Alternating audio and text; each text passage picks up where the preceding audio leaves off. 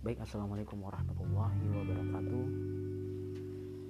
Salam waras bagi teman-teman yang sempat mendengarkan podcast saya. Di kesempatan kali ini saya akan mencoba mengangkat uh, sebuah tajuk yakni yang mengotori, yang membersihkan. Sebuah tulisan dari Pri GS dalam bukunya Waras di Zaman Edan saja saya bacakan ya. saya seperti memiliki jadwal tetap di setiap sholat, baik Idul Fitri maupun Idul Adha di masjid dekat rumah. Apa itu? Mengumpulkan koran-koran bekas yang ditinggal begitu saja oleh jemaah. Ada beberapa alasan kenapa saya melakukannya. Yang pertama, cuma itulah bantuan yang bisa saya berikan untuk panitia masjid. Mereka adalah pihak yang menimbulkan rasa hormat saya atas kerja sosialnya.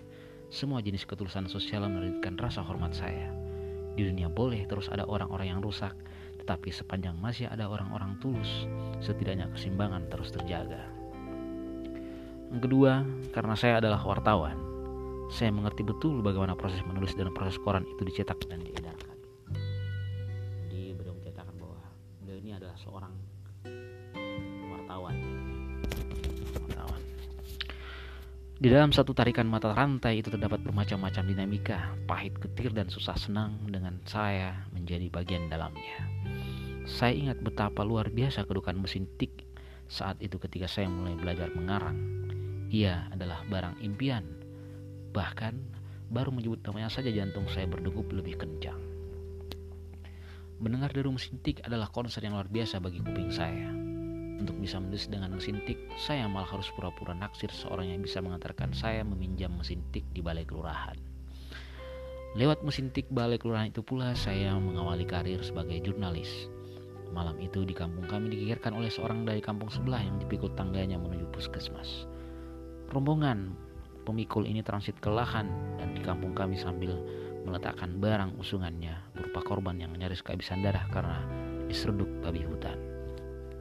Ini sudah tentu drama kemanusiaan yang menyentuh. Lewat mesin tik balik kelurahan itulah saya metik sebisanya untuk dikirim ke suara merdeka. Dan saat dimuat, nama saya langsung terkenal seantero desa. Jadi, dengan koran saya memiliki ikutan emosional dalam sebuah lembaran koran. koran. Walau itu baru alasan kedua. Nah, yang ketiga adalah alasan yang menurut saya lebih penting dan lebih fundamental yakni budaya mengotori dan membersihkan. Ini kebudayaan yang mestinya tak bersambung, tetapi sering terputus begitu saja oleh kebiasaan. Yang dimaksud bersambung itu ialah sudah barang tentu siapa yang mengotori, ia pula yang otomatis harus membersihkan. Sesederhana itu sebetulnya. Akan tetapi soal-soal yang sudah jelas-jelas sederhana itu tak henti-hentinya menjadi persoalan rumit di negara yang kita cintai ini. Selalu saja ada tulisan di WC-WC umum, habis kencing harap diguyur. Sudah jelas mengguyur kencing sendiri itu kewajiban.